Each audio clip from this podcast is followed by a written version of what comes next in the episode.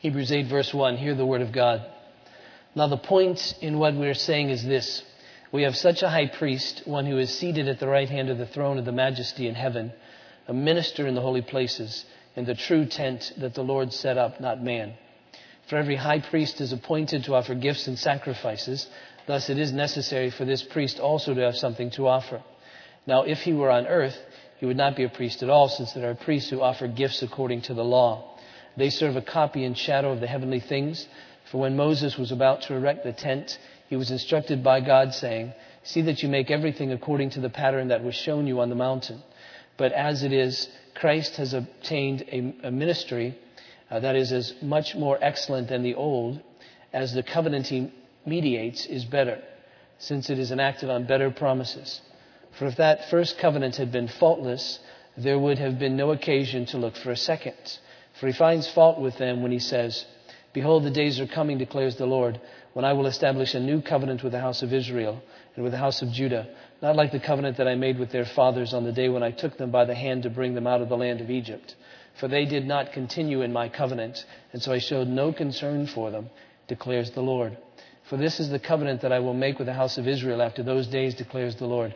I will put my laws into their minds and write them on their hearts, and I will be their God, and they shall be my people. And they shall not teach each one his neighbor and each one his brother, saying, Know the Lord. For they all shall know me, from the least of them to the greatest. For I will be merciful toward their iniquities, and I will remember their sins no more. In speaking of a new covenant, he makes the first one obsolete and what is becoming obsolete and growing old is ready to vanish away. Now, what I want to do this week is provide really an overview of what I just read uh, in preparation for uh, taking, I don't know how many more Sundays, anywhere from one to probably four after this one, to deal with the end of this chapter 8, this new covenant. Uh, you'll notice beginning in verse 8. Uh, um, the author of Hebrews quotes the prophet Jeremiah, who uh, lays out, laid out uh, in his day this prophecy of the new covenant, which now the author of Hebrews lays out uh, and says is. And so, what I want to do uh, in the weeks to follow is to take this, most especially to consider these particular promises in the new covenant. For instance, in the middle of verse 10, where he writes, I will put my laws into their minds and write them on their hearts. And I want to ask the question what does that mean? If we're in this new covenant, uh, what does it mean? That the very law of God is written on our minds and in uh, our hearts. Secondly, that little expression, this promise of the new covenant, and I will be their God and they shall be my people. What does that mean? What does it mean that God, God Almighty, God the one and only, is your God? And that you are His. What does that mean? And then this expression, and they shall not teach each one his neighbor and each one his brother, saying, Know the Lord, for they all shall know me, from the least of them to the greatest. Do you know God? It says in the new covenant, uh, everyone who's in the new covenant will know God and be able to say, I know him. There's an intimacy there. And so the question is, what does that mean? And how does that manifest itself in our lives? And then finally, the last uh, one, this verse 12 For I'll be merciful toward their iniquities and remember their sins no more. What does it mean in the context of our lives? How do we live when we know that God does not remember our sins? How does that impact our lives? So that's, that's what's coming. What I want to do this week is set all that up, all right? Uh, and, and, and, and to do that, I have the same um, goal, I think, same desire as the author of Hebrews does, and he has the same desire that God does. It's where and I got it from him, and he got it from God, uh, which is that we would have the full assurance of hope. I mean, that's really what this is all about. He's talking so much about Jesus to them, and thus to us, so that uh, we wouldn't drift, we wouldn't neglect the gospel that we've given, this great salvation, but rather that we would live, he says in chapter 6, with this full assurance of hope to the end, so that we would not be sluggish, that is, we wouldn't be passive about this, but very zealous. We wouldn't be passive about this, we wouldn't be sluggish, but rather that we'd be imitators of those who through faith and patience inherit the promises. So all of this is directed at that.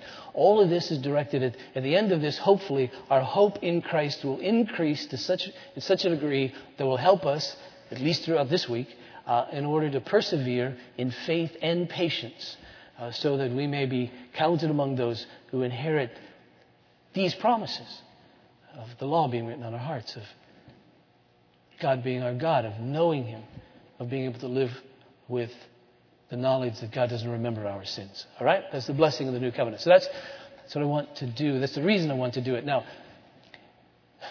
when the author of Hebrews cites this covenant, uh, this new covenant, there must be an old covenant. And, and it reminds us that God works in the lives of people on the basis of covenant, on the basis of these agreements that He makes that are binding agreements that are solemn agreements that are to be unbreakable agreements. And it's these agreements that he makes where God promises various things and promises that he himself, by his own name, will be faithful to the things which he promises. But always in the midst of these promises and these covenants are stipulations or things which we must obey. For instance, we can see even uh, in the creation account how there was a covenantal relationship, a covenant between God and Adam, for instance. Because God had made a promise and had stipulations uh, to Adam. And the stipulation was you could eat of every tree except for the tree of the knowledge of good and evil. And that was the very one tree that, um, that God says, don't eat, don't eat from that one. It wasn't that the fruit was poison. It's simply the fact that God was saying, by not eating, you will be expressing the fact that you know that I, as God, am the one who determines what's good and evil. If you eat of that tree, it's as if you're saying, I want to be like God. And I get to define what good is good and evil, and God said not to, but I say it's good to. Well, you, you, know the situation there. But, but the, the, the, the, the end result of that, God says, if you eat of that tree, you'll surely die. That is, you'll be cut off from life. It's physical life, spiritual life. Be cut off with this intimate relationship, knowing of God. The implicit promise in all of that was that if they didn't eat from the tree of the knowledge of good and evil, they would live. Because you remember when they did eat of the tree of the knowledge of good and evil and were to be banished from the garden, God said, Get them out of here so that they don't eat from the tree of life. And so he moved them away because if they wouldn't have sinned, the tree of life would have been theirs. And so the blessing was life, the curse was death. The, the stipulation was don't eat, that is, trust me as God. Now, you know what happened? Uh, what happened? Adam and Eve sinned and were banished from the garden. But in the midst of that, you remember that God made a promise. And that promise that He made, uh, uh, summarized, was this that one would come from the seed of the woman whose heel would be bruised but who would crush the head of the serpent. That he would come on behalf of God, on behalf of these people, and destroy this evil one. That was the promise. And from then on out, God began to be faithful to that promise. Do you remember that, that God then made a covenant with Noah? Uh, the, the, world had gone south after the sin of Adam and Eve, as you remember, and the scripture says that the thoughts and the iniquities, the thoughts and the intentions of, of their hearts were evil continuously. And so God judged humanity at that point, but saved Noah and his family. Put them in the ark, and they were saved. Uh, at the end of that, God made a covenant with Noah and said, I promise I won't flood the world like this again. And I'm going to give you my sign, this rainbow, and every time you see it, that'll be a reminder that the world won't be destroyed by flood. I'm going to preserve it. And of course, he would need to preserve it. And the reason he would need to preserve it was that he had made a promise. And that promise one was that there's going to come one from the seed of the woman who will crush the head of the serpent. And if he had destroyed everyone, there wouldn't have been any woman from whom this one would come. Well, even after that situation, you remember things didn't get any better, and, and human beings, as they began to repopulate uh, the earth, uh, were no more godly than they had been uh, before the days of Noah. In fact, it was expressed in this tower that was built, the Tower of Babel, that, that they had built for their own name rather than for the glory of God. And so God judged in that setting, but He split people up in different languages and so forth and so on. And then we find God coming to this man named Abraham, with whom then He made covenant. And he made promises to Abram, who became Abraham, you remember. And the promises that he made to him were that I'm going to give you land, I'm going to give you um, a nation.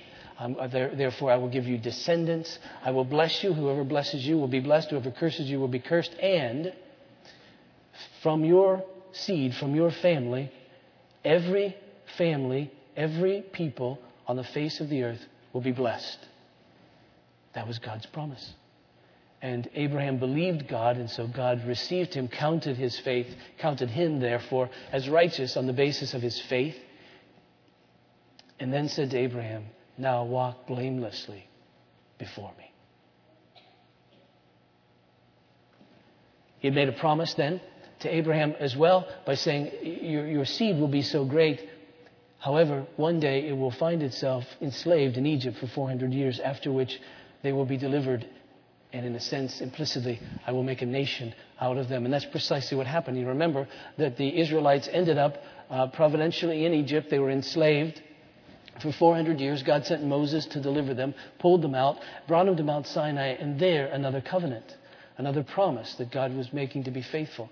And this was a covenant with Moses and the people, uh, through Moses, for the people, that, that, that was a covenant really of law. And he gave them civil laws which would govern them as a nation. And those civil laws were based on these moral laws which he gave to them on how they were to relate to God and how they were to relate to each other.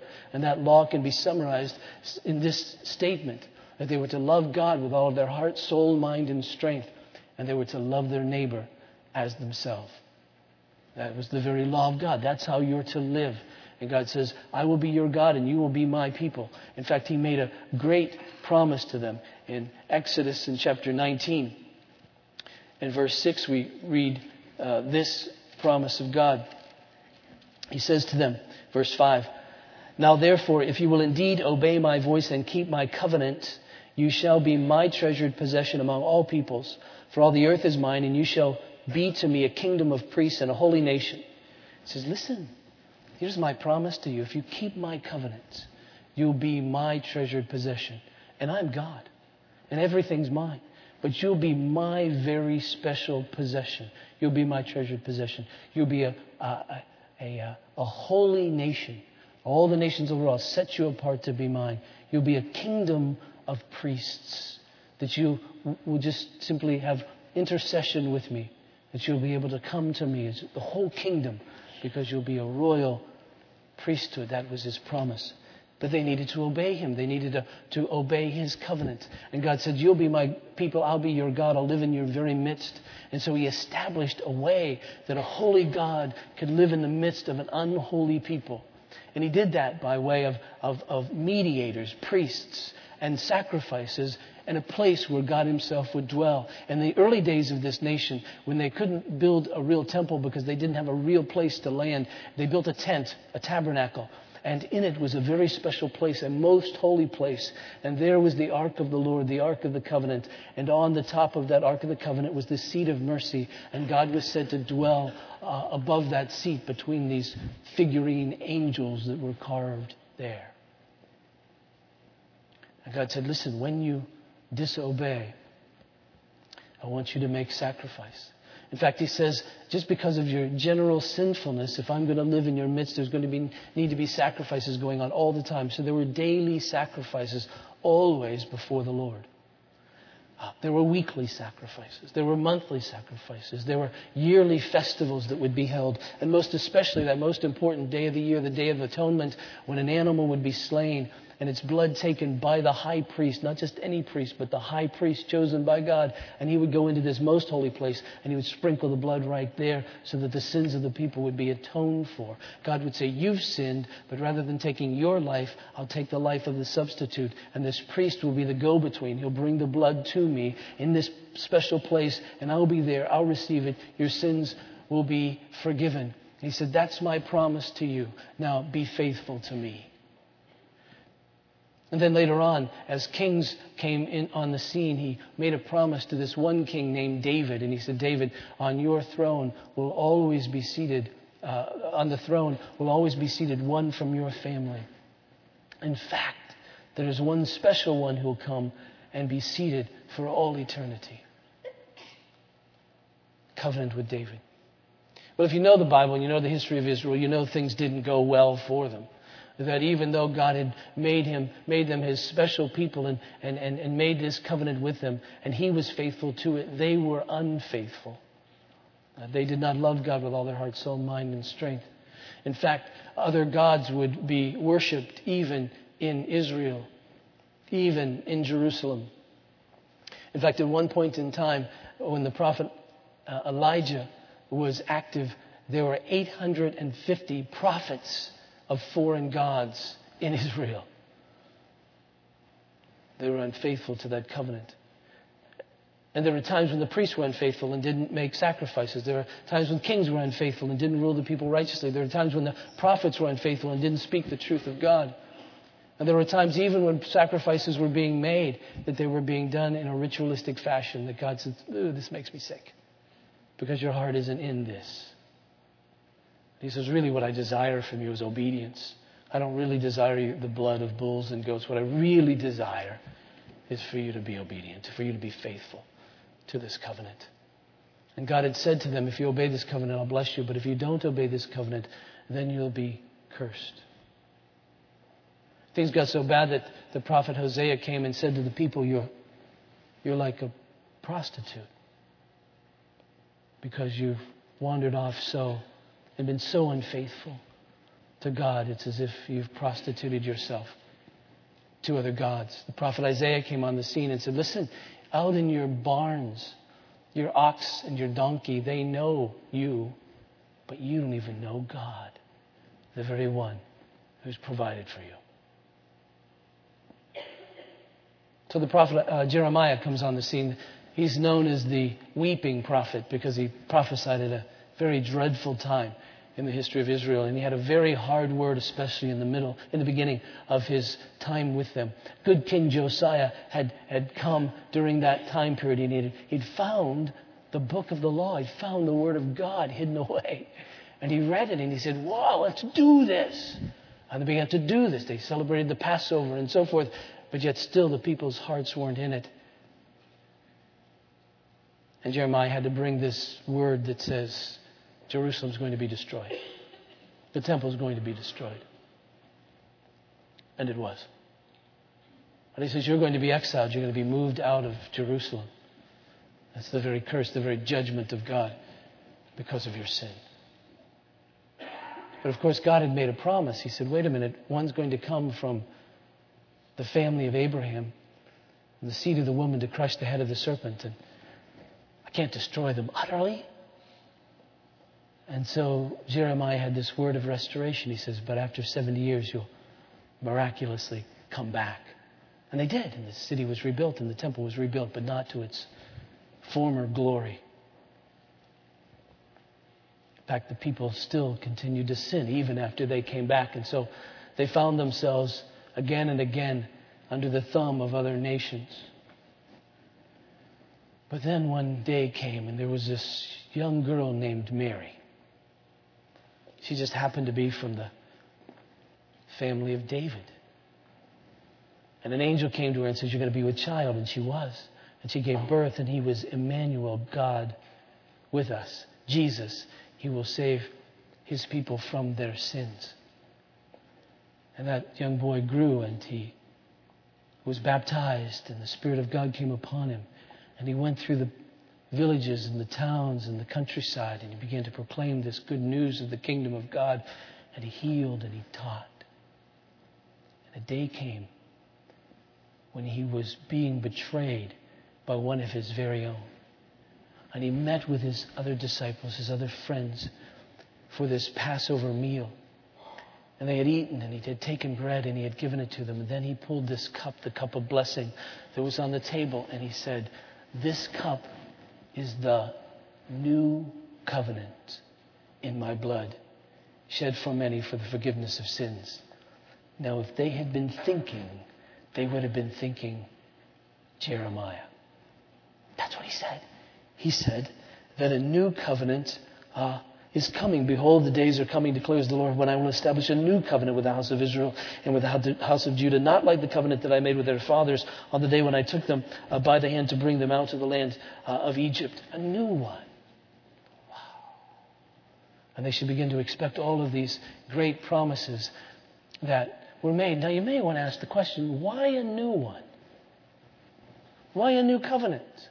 Why not just continue on in the old covenant? Why didn't Jesus pick up the cup and said, "You know, I'm continuing on the old covenant, just better than it's ever been." You know, why why a new covenant?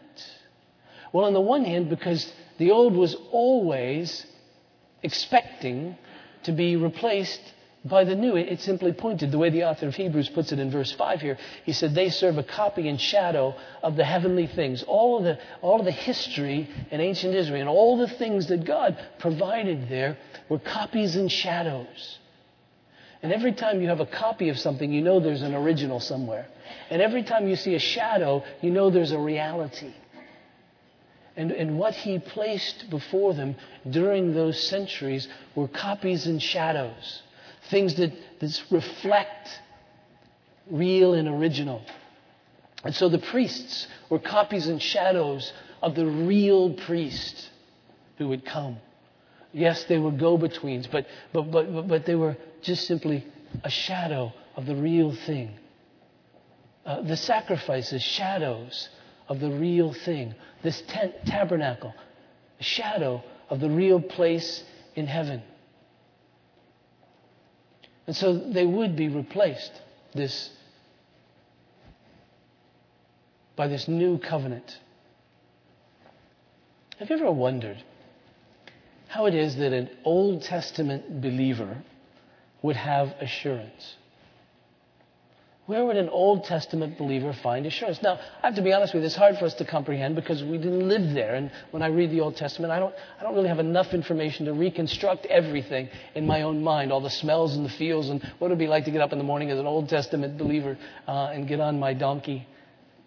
That doesn't even sound good, does it?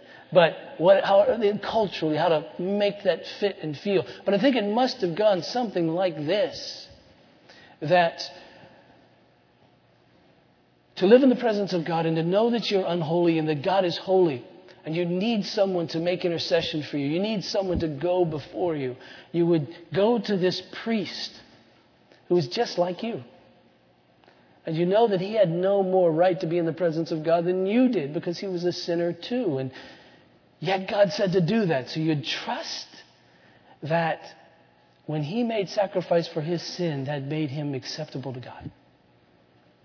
And then you'd trust that he would take the blood of that animal on your behalf and he would go and sprinkle it in this little room that you'd never seen the inside of. And he had sprinkled that blood on this seat of this Ark of the Covenant that you've never seen.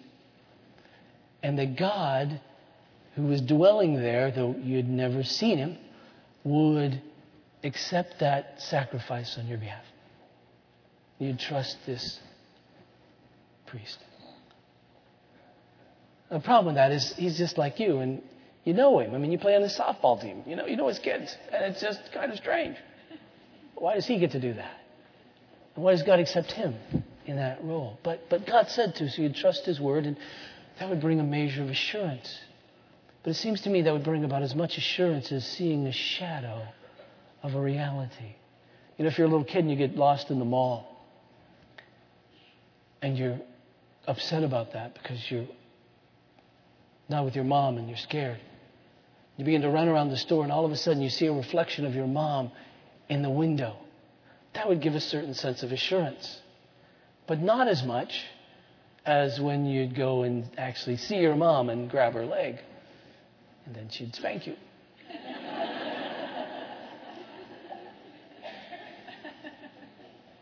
See, the reality is, brings more assurance than the shadow. But the shadow brings some. Or if you were an Old Testament believer and you had sinned and you were bringing your sacrifice to God, you would, you would lean against this animal unblemished and you'd confess your sins on it and you'd go, God said to do this. I don't know how this goat's taken my sin, but God said to do this, so here you go, sin. Here's all my anger and all my impatience and so forth and so on. Now I'm putting it on you and giving you to the priest. He's going to kill you. And God is going to take that as me. Okay. You had a shadow. And he's going to take it into this place that, that people built, whether it be the tabernacle or the temple. And you know, I know the guy who, who, who built the poles that go around the square in the Holy of Holies. And a shadow, some measure of assurance. But you see, when the new covenant comes, the copy leaves, the original comes. When the new covenant comes, you see, the, the, the, reality that's being shadowed comes, and the original and the reality is, is Jesus. And what the scripture tells us about him, we already know. We've already worked our ways through some of this. For instance, in Hebrews in chapter 2, in verse 17, the scripture says of Jesus, Therefore, he had to be made like his brothers in every respect, so that he might become a merciful and faithful high priest in the service of God to make propitiation for the sins of the people. For because he himself has suffered when tempted, he's able to help those who are being tempted. You see, that's Jesus. That's the reality. The, the, the priest, the sacrifice, just a shadow. He's the reality. You see, our assurance comes not when we look at a priest that looks just like us, who behaves just like us, not when we look at a goat, but when we look at when we look at Jesus, you see. That's the assurance. He's the real thing. And he's a human being, not a goat. And not only is he a human being, he's the very Son of God, which means his life is worth us all. See, that goat I have to really take by faith because that goat's not even a dog. You know, if it was a dog, oh, you know, you could be a dog lover. I, have never met a goat lover. Maybe there are some, at least not in our culture. Um, but, but, but it's just a goat. What's it worth, a goat? But this is the very Son of God. And when He takes His life and He gives it, when He takes His blood and He sprinkles it, what could be more valuable? And he's a priest, he's a go between, he's the very one that God will accept. Surely God will accept him. I wonder about that priest friend of mine, but, but, but, but this Jesus, surely God will accept his own son. He's perfect. There's no reason for the Father not to accept the Son as priest on my behalf. And then in chapter 6 and verse 19, we read this For this, for we have this as a sure and steadfast anchor of the soul, a hope that enters into the inner place behind the curtain where Jesus has gone as a forerunner on our behalf, having become a high priest forever after the order of Melchizedek. Now, Jesus goes behind the curtain. And chapter 8 says the curtain he goes behind isn't that curtain in that tabernacle built by human hands. It isn't that curtain uh, that he goes behind in that temple built by human hands. Uh, he goes into the very holy place of heaven. Wow. That's better. That works much better. He goes into the very immediate presence of God in the Holy of Holies in heaven. And that's where he sprinkles his blood. That's why it's so effective. Everything else pointed to that. Had he not come and done that, none of these other sacrifices would mean a thing. They're all looking at that. So an Old Testament believer has to have assurance in the shadow. And now, where does our assurance come? This is why it's so much better. It's so much better, you see, because it's in Jesus. And when you and I begin to doubt, where do we look? I don't look at some guy that I went to school with who just happens to be a Levite uh, and is a priest. I don't look at my favorite unblemished goat out there and think, can't wait to get you sacrificed. Right? I don't go down the street and see this building that people built and, and I, uh, we look to Jesus, the perfect high priest, the perfect sacrifice, the one who went to the perfect place, right in the presence of God. Now, notice that the author of Hebrews says in verse 6 But as it is, Christ has obtained a ministry that is much more excellent than the old, as the covenant he mediates is better, since it's enacted on better promises. For if that first covenant had been faultless, there would have been no occasion to look for a second. Did you hear what he's saying there? He's saying there must have been some fault with the first covenant in order for there to be the need for a second covenant. Right? He says, For if that first covenant had been faultless, there would have been no occasion to look for a second. And so you'd think if this new covenant's going to come along, it would correct the fault of the first covenant, or it wouldn't do us any good. Right? Are you with me? Hello. There you go. Thank you. Now, notice the fault, verse 8. He says, For he finds fault with them. Interestingly, he doesn't say he finds fault with it. He's finding fault with them. And here's how he goes on Behold, the days are coming, declares the Lord, when I'll establish a new covenant with the house of Israel, with the house of Judah, not like the covenant that I made with their fathers on the day when I took them by the hand to bring them out of the land of Egypt. For they, this is the them that we've found fault with, for they did not continue in my covenant, so I showed no concern for them, declares the Lord. The fault wasn't with God. The fault wasn't with the provisions. The fault was with them. They were unfaithful. And therefore, the old covenant was neglected by them. So they did not receive the blessings. Now, the new covenant is coming along. And the new covenant coming along in Jesus has exact, the exact remedy for the fault of the old covenant. And do you know what the remedy for the fault of the old covenant is? I'll give you a hint. It's the answer to every Christian question. Jesus, yeah, He's the remedy. Why? Because the fault was with them. They didn't obey. They weren't faithful. And so Jesus comes to do what? To be faithful. He comes to be the perfect, faithful high priest, the perfect, faithful mediator. He comes to represent us perfectly with his life and death before God. And so every provision of the covenant he keeps for us. And I have to be honest with you. If the Bible didn't say that, I don't think I would ever think it up or have the capacity to believe it. That God says, here's how this new covenant is going to work. Because the old one had a fault. The fault was with the people. They didn't obey, they weren't faithful. So now, this one that's going to come to mediate the new covenant, he's going to live it for you. He's going to take that end as well. He's going to obey perfectly. Every place where you have sinned, he didn't. Every place where you've been unfaithful to God in your life, he wasn't. And thus, we enter the new covenant in him. The thing that's new about the new covenant is Jesus. It isn't necessarily the provisions, the provisions that says that I'll put their, my laws into their minds and write them on their hearts. Uh, that may have a, a newness about it, but, but the truth is that the old covenant was to be personal and internal and affectionate as well. They were to love the Lord their God with all their heart, soul, mind, and strength. Their inclinations were supposed to be to God. They were to be circumcised of the heart. It was a, a matter of the heart. God never liked external only stuff. Everything external was to point to that which was true in the context of their hearts. That was true in the old covenant.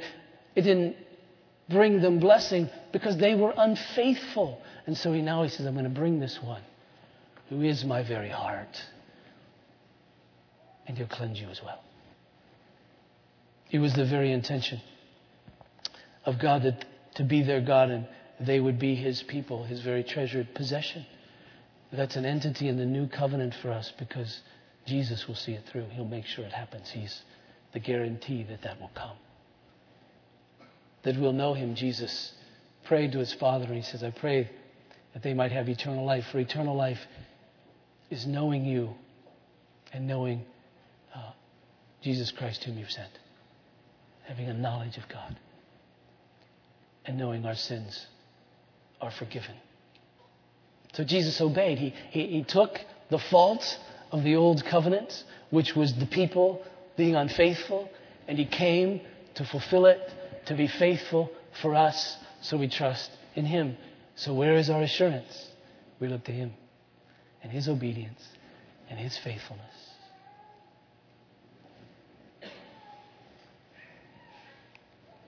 Over the next week, here's what I'd like you to do. I'd like you to begin to think about whether or not you've entered into this new covenant by faith in Jesus. Is He your hope? And as you do, I want you to ask yourself the question. The scripture says that in the new covenant, He will put His laws into my mind and write them on my hearts. How does that express itself in me? How, how, how do I know that the very law of God has been written in my mind, written on my heart? Do I see that? Watch this week for every indication that your heart is inclined towards the law of God. Not that you have it all memorized, but it's your desire to do it. Now, the difficulty with us, of course, is that we have this mixed bagged heart. Our heart isn't completely renewed, and thus we have sinful inclinations as well. But if someone who enters into the new covenant, they should also be fighting those sinful inclinations with this inclination of the very law of God written on our hearts. Jesus said he'd do that. And we know that a day will come when our hearts will be pure, when we're in glory, and the only inclination of our hearts will be to glorify and enjoy Him forever. And then He says, I'll be their God, and they shall be my people. During the course of this week, watch your life and ask yourself the question how do I see God as my God? And how do I see myself as belonging to Him? It, it might come when you pray you might begin to say, Oh, Father in heaven, He's my God and my Father. I belong to Him, therefore I can talk to Him.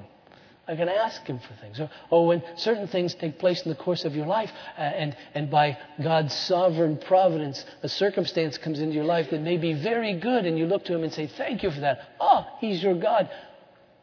More telling may well be when a certain providence comes into your life that's difficult one that you're not so excited about. And you go, Oh, God, you are my God. And you've brought this difficult circumstance into my life, but I know it didn't come here by accident. I, I know that, that you're my God, and therefore I don't have to fret this. I don't have to complain about this, but I can embrace this and walk through it in faith because I know that you're my God and I belong to you. And then ask yourself the question Do I know Him? And watch your life to see all the various times when you realize, I do know God. Uh, you know, I know my wife, I know my husband, I know my children, I know my friends, I know things about them, I, I expect certain things from them, I, I, I know that I know them, and, and now as I walk through the course of my life, I realize I know God. I see Him at work, and I realize that's Him. And then watch your life and ask yourself the question what does it mean in the context of my own life that I'm able to live in such a way that I know that God does not remember my sin? Do you live like that? Realizing that He does not remember your sin. What does that mean?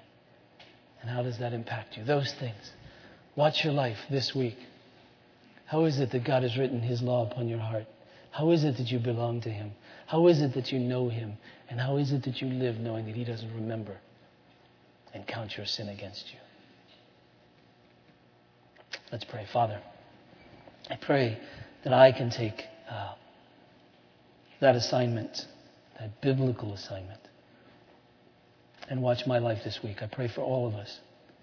So I pray that you would inform our thinking and our watching that we could be more attuned in these days to the very fact that Jesus is our assurance, to the very fact that we look to Him as our perfect mediator, as our perfect high priest, as our perfect sacrifice, going to the perfect place once and for all to make intercession for us, and that He lives there. And so, Father, I pray. And we can see clearly that we've entered into this now new covenant in Him. Show us how it is that you've written your law upon our hearts. Show it is how you rule and reign in our lives personally as our God. Show us how we know you. Show us how to live as those whose sins have been remembered no more. Thank you Lord Jesus, for mediating this better covenant. In Jesus' name. Amen. Please stand for the benediction. As you do, remind you that elders are available to pray in the office area SOT. Please take advantage of, of that situation if you have a particular uh, need. The response to the benediction is this one I believe in Jesus, which is a profession of faith for you to say, I believe this. I believe that He is my perfect high priest, my perfect sacrifice, went to the perfect place. Uh, my assurance is completely in Him. He's, he's obeyed God's covenant for me. And when you say amen, you're simply saying, yes, that really is true. Please receive this as God's benediction. And now may the God of peace, who brought again from the dead our Lord Jesus, that great shepherd of the sheep, through the blood of the eternal covenant, equip you with every good thing for doing his will, working in us that which is well pleasing in his sight, through Jesus Christ our Lord. And all God's people said, I believe in Jesus. Amen.